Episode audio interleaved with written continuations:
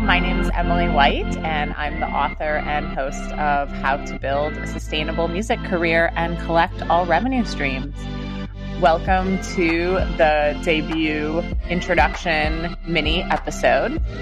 Um, I'm really, really excited to be recording this podcast, and frankly, I'm really proud of this book and this project. It's very much my life's work in the music industry.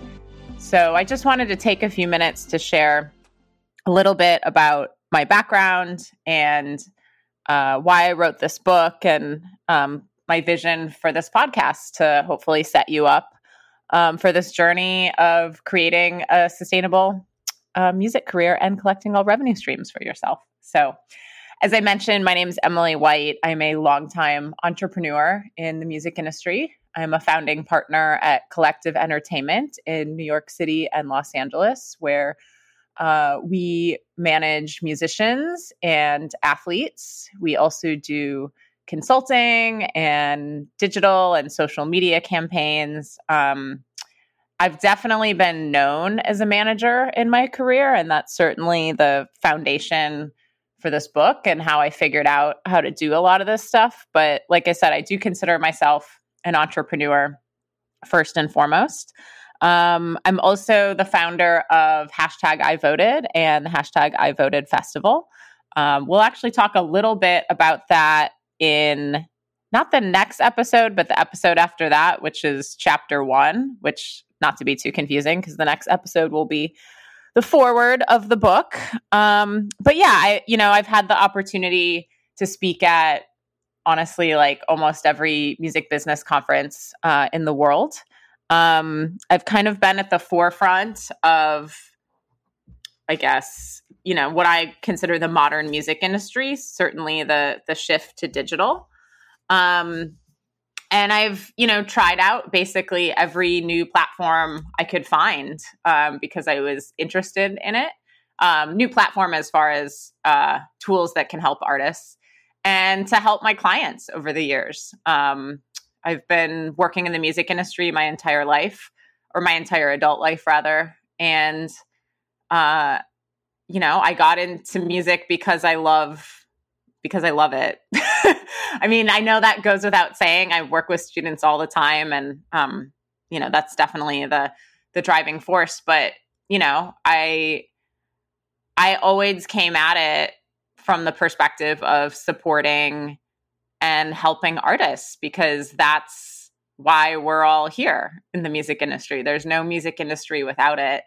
Um, I've always thought I'm kind of a unique age where technically I'm a millennial, but I skipped a grade, so I'm also kind of Gen X and influenced by, you know, friends, older siblings and things like that. And what I mean is I've always been or I'm old enough that I remember like buying CDs and even vinyl, you know, and and stuff in in the 80s. I mean, not me, but my parents. Um, but I'm young enough that I've always been fluent with technology. So I've always kind of straddled these worlds of um, I feel like I can communicate the old world and translate it into into where we are now. But um, look, at the end of the day, the music industry was set up decades ago to confuse artists. And I'm talking about in like the 1950s.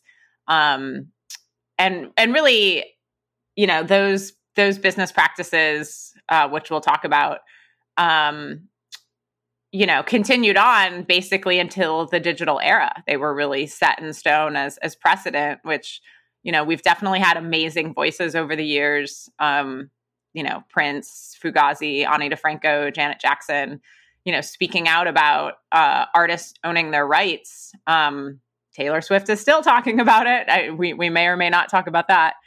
Um, I'm, I'm, sure we probably will. But my point is uh, on speaking at these conferences and giving you some historical context, uh, I feel that the information in this book and in this podcast is actually out there. I've just never seen it put in order from creation to execution or recording to release. Um, so that's exactly why I wrote this book. Um, I didn't set out to be an author, even though this is my second book. My first book is called Interning 101, and that also has a, accompanying podcast. Um, but similar to that first book, I felt a really inherent need to get this information out to you all. Um, I'm originally from Milwaukee, and I don't even have to post that I'm there. Um, it just could be, you know, Thanksgiving or something in non pandemic times. And I have, you know, local musicians hitting me up wanting to buy me coffee and pick my brain. And so I've had these conversations like countless times uh, with artists on, you know, what I think they need to be doing. And, uh, you know, I, I remember sitting down with a band once a Milwaukee band who drove to New York City, but that's another. Don't drive to New York City from from Milwaukee. There's there's normally enough flights, but um, and I met with them for like an hour, and I gave them my thoughts on everything they were doing, and I just felt like in my head I was like, okay, is that enough? Because like they they drove you know a third of the way across the country, and they had the same response that everyone has after I finished talking to them, or after every musician does, where it was like, oh my gosh, we have we have to get to work. We have we have a lot to work to we have a lot of work to do. So um, yeah, so that's that's the point of this book. Um, I didn't feel like people should have to know me personally or work with me or have access to me or whatever to have access to this information in this manner. And again, it's like the reason this stuff is never presented in order isn't totally anyone's fault. Um, I've definitely brought this up at conferences and you know, the answer is always like, oh, well, like the publishing person couldn't come until the last day and the PR person could only come the first day. So, um, yeah, that that's understandable. But um, again, it, because this industry was set up decades ago to confuse artists, um, I feel like that would be like trying to teach a kid uh, multiplication and division before you teach them addition and subtraction. That's going to be really difficult for the educator to communicate um, and and really difficult for the student to understand. Although I've since been told that in Japan they learn multiplication and division before addition and subtraction. So that is very cool. But I think you get what I'm saying is that if if something was built to be confusing, if you're teaching it out of order, um, you know, that's just going to be really difficult knowledge to to pass along, you know, especially throughout all these decades and you know about something that is so pure and precious to so many of us which is which is music um the other you know half of this book's title is uh um and collect all revenue streams and that's because I was sick of taking on national acts at collective entertainment and finding money for them. Um, which, on one hand, that's definitely part of a manager's job, no doubt. Um, but on the other, if that's happening to artists that everyone's heard of, then what about everyone else? Um, so yeah, so we'll get into this later on in the podcast and, and book, but I literally um, I wrote well, I wrote a revenue stream checklist of all of the revenue streams basically you're missing out on if you are not collecting on them and you are writing and recording your own music. Um, and then I also have bonus revenue streams, things that I that you can be doing or um, are not necessarily like guaranteed, you know, revenue like sync revenue and, and things like that. Um, and I also created a revenue stream uh, spreadsheet. That's a Google spreadsheet link. I'll I'll share on this podcast and I'll share it's it's shared in the book. Um, where basically because I, I did this for our artists. Basically like we had an artist that we took on who had a lot of debt. Um her label was spending a lot. There was a lot spent on touring. I mean it's just the classic like maybe i'm being too inside baseball here but it's just the classic like put it on the music business credit card and hope it works out. And that's like the opposite of building a sustainable you know music career. Like I I was gonna say even when, but almost like especially when you have someone else paying for something, like that's almost the time to be even cheaper, frankly, or even more mindful, or you know, doing doing and spending on things that make sense. You know, not just like okay, we're spending five grand a month on a publicist, like now we'll be huge. Like we will get into that in the marketing and and PR chapter.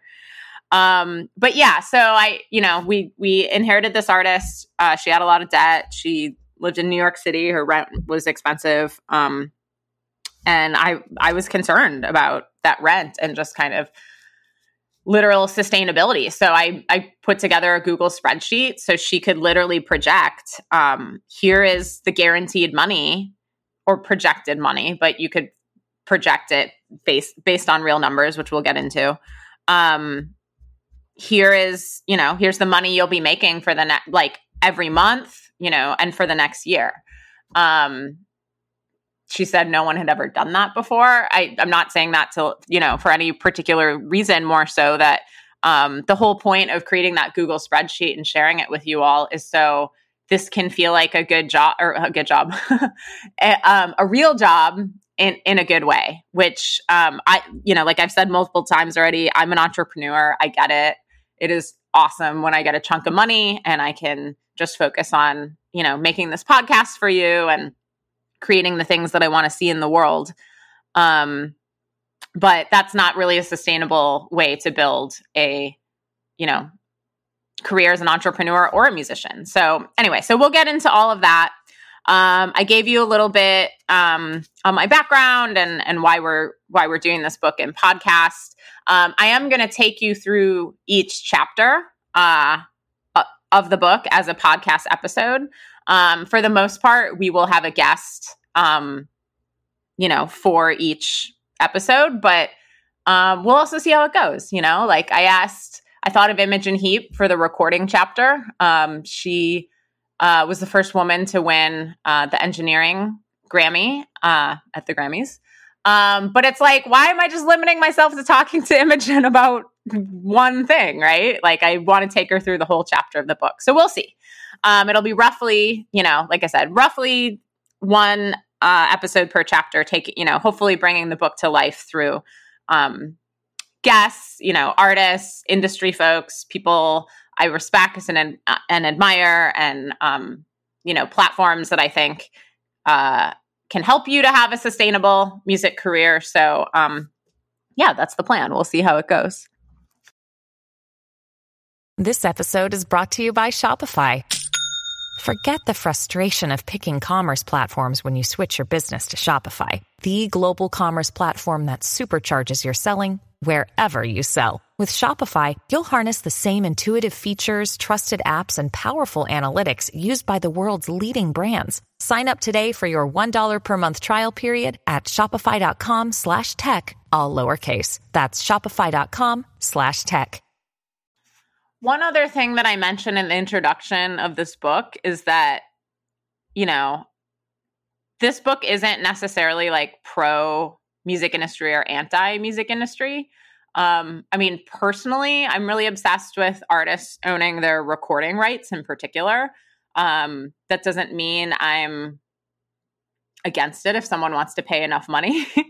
but again, you know, I said maybe we talk about this, maybe we won't. I guess we are. Uh, you know, how does Taylor Swift feel about that? Right? Like, um, you know, she signed her master rights away and now she's upset that she did that. Um, but at the same time, I'm a music industry person, right? So I, I don't think I'm totally anti myself. On one hand, in, in my experience, the people that are, quote, still in music as it's shifted from physical to digital, like are in it for the right reasons. Um, or we can't imagine doing anything else. Um, it is weird. I have to be honest. Like as I teach and educate, and and I didn't have the most informed opinions all the time. You know, when, I was a young undergrad, but it's just it's just really important to talk through this stuff. And again, I maybe it's a bias that I feel like everything should center around the artist because we don't have music without them, let alone a music industry. But I guess I'm trying to say I, I do meet and I hate to say that it's young people. I, I do meet young people that um, didn't necessarily enter the industry to help artists. And like, that's a pretty harsh way to say it. But because I, I think it's harsh because they may not, they don't have all the information, right? Um, they may just be doing what what they think they should be thinking or doing. I, I, I'm hesitating because I was I was on a I was on the swim team in college, and um, I was uh, I was in college when Napster came out, and the guy that um, accidentally, I don't know, I founded Napster. Uh, actually, went to my university at, at Northeastern, and I and I guess I was really anti that. Uh, I was really anti Napster when when it started. Um, I I don't. I guess I remember that. I, I mentioned the swim team part because my college coach brought that up. Like I don't know, not recently, but certainly not back then. Um, where you know hindsight's twenty twenty, but you know looking back on it, uh, maybe we should have like not sued fans as an industry. Um, maybe we should have embraced technology and not you know fought it. Um, but yeah, so my point is is like I I have my personal beliefs. That's definitely woven throughout. That I think we're here because of artists as as far as music and music industry stuff goes but I, I i really hope you understand like this book isn't pro or anti music industry because there's so many great people that that want to help you um or hopefully there are.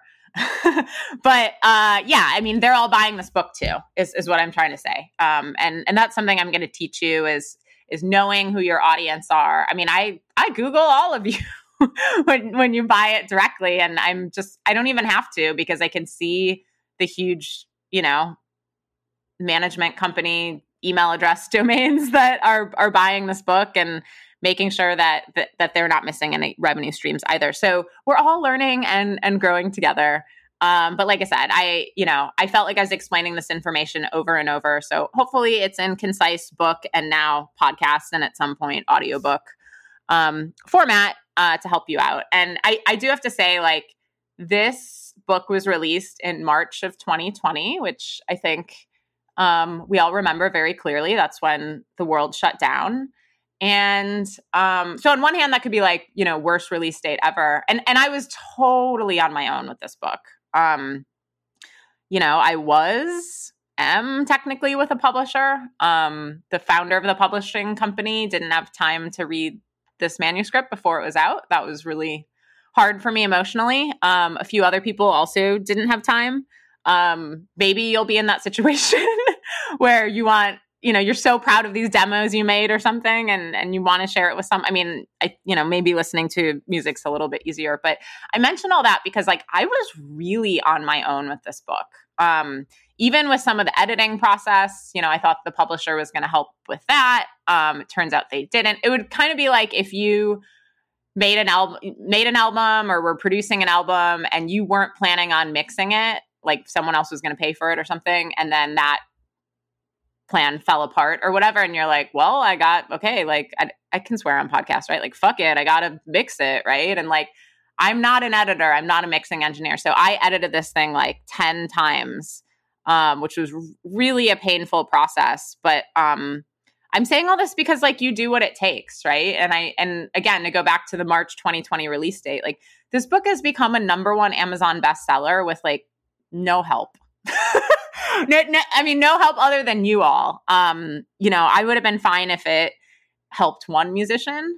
Um, but the fact that I see so many artists posting about it, tagging other artists, sharing the information just really, really warms my, my heart and soul. Um, so again with like the release date thing and covid which will definitely be you know a theme throughout this podcast um you can release things when when times are wild. Like don't you know don't put out a press release on september 11th which is like a real story that someone wanted to like i mean a press release about music. Um maybe i'll tell that story maybe i won't. But um yeah, I mean, it was the first time in my life I would like look to see what was trending before I would post something. Um, because it's just like, okay, like what musician died today? You know, like it was just it was so wild. But um I think all of us learned, you know, how to adapt. And um I I truly feel that the most effective messaging is um being authentic, being genuine, being yourself and so yeah, I think one of the first things I posted was um, I was on Ariel Hyatt's podcast, um, who I'm gonna ask to be on this podcast. Hopefully, you'll say yes, Ariel. Um, and we taped it a few months before it aired, and so the, I think my first post was like, "Hey, want to pretend it's a few months ago? Like, check out Ariel and I on this podcast." So anyway, I mentioned this stuff, and again, you all went through it too. Um, we certainly had artists releasing, you know, music that weren't comfortable releasing music when you know like citizens are being murdered in the streets and you know everything that we we witnessed in 2020 um, but we also saw a lot of people come together and you know donate money to the aclu and southern poverty law center and black lives matter. And um, that's really beautiful you know because then this this art can bring joy to fans and these fans can uh, contribute to these these really crucial important causes that that help and affect all of us so um, so that's why I wrote this book. um, you know, I, and again, with the industry stuff, like I'm on panels all the time and like I, you know, I see industry people like nodding their heads. Yes. So if you want to work with, you know, like if you want traditional team members on your team, which is actually the last chapter of this book, we will get there. They actually are expecting you to build all this stuff up on your own um, because these tools are available. And like I said, bef- before they come in and then hopefully help you further. But again, I, I'm seeing a lot of these industry people buy this book. So like we're all kind of in this boat together, which I'm not saying to like freak you out. You know, if you have an, if you have industry people working with you, uh, more so that's just like, you know, um, I want to empower you you know like i want to explain this stuff in a way that that you understand if if i was able if i'm able to figure it out then then you are because you know i bought don passman's book when i was 14 years old or whatever at, at the mall in wisconsin and now don passman's a guest on this podcast yay but um this uh but i i found his book super confusing uh when i when i was a smart teenager um so hopefully we can you know, and that was that was pre-digital era for sure. So hopefully we can break this stuff down further to you uh, for you um, based on my experiences. You know, I'm going to share what works, what doesn't, and um, yeah, the secret to building a a sustainable music career and and collect all revenue streams. I'll just tell you that secret right now. Um, in in Cliff's Notes version. Um, you know, what are the most valuable technology companies in the world? They, well, I just gave it away. What are the most valuable companies in the world? They are technology companies. And why? They have our data, right? They have our email addresses, they have our phone numbers, they have our location. Um, we, as music industry people and musicians, tend to just give this data and information um, to these companies.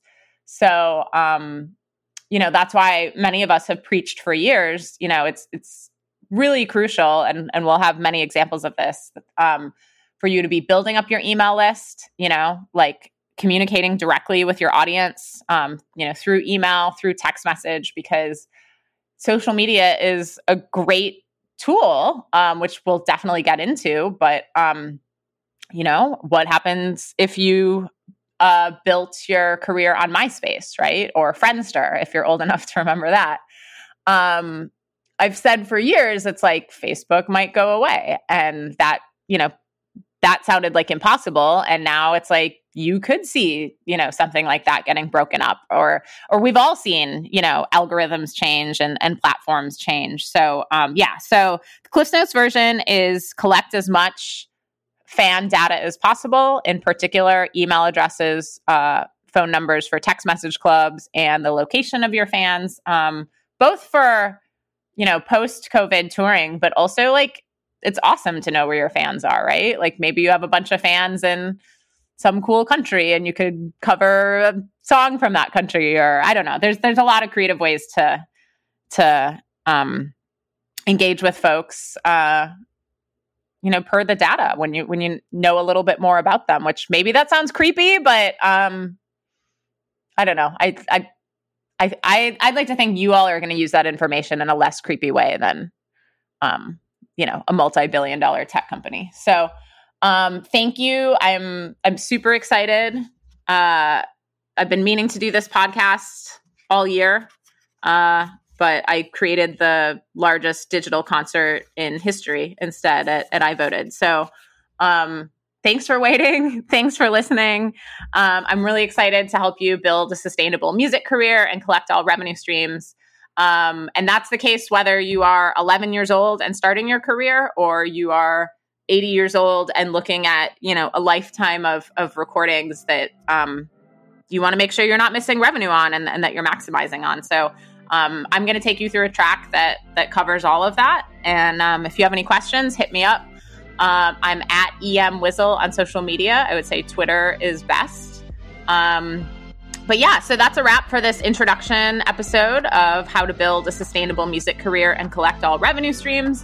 Um, I'm your host, author Emily White, and uh, yeah, hopefully you have an idea of where we're going to take you, and um, really looking forward to uh, the next episode, which will be uh, the foreword to the book, um, and it's going to be the original interview I did with the one and only Zoe Keating, um, who wrote the forward of the book, um, but didn't really have time, uh, which we'll get into. She's a single single mom and um, just has a you know phenomenal career. Um, so I interviewed her instead, and then basically transcribed that. So um, yeah, so I'm gonna share some of that interview with you in the forward episode, and uh, I think we'll have Justin Vernon of Bon Iver after that, and um, yeah, we'll just keep rolling. So thank you so much. I'm su- again, I'm super excited about this podcast. Uh, my deepest thanks to the incredible Matthew Wong um, for your beautiful podcast music. Thank you so much, and we'll catch you on the next episode.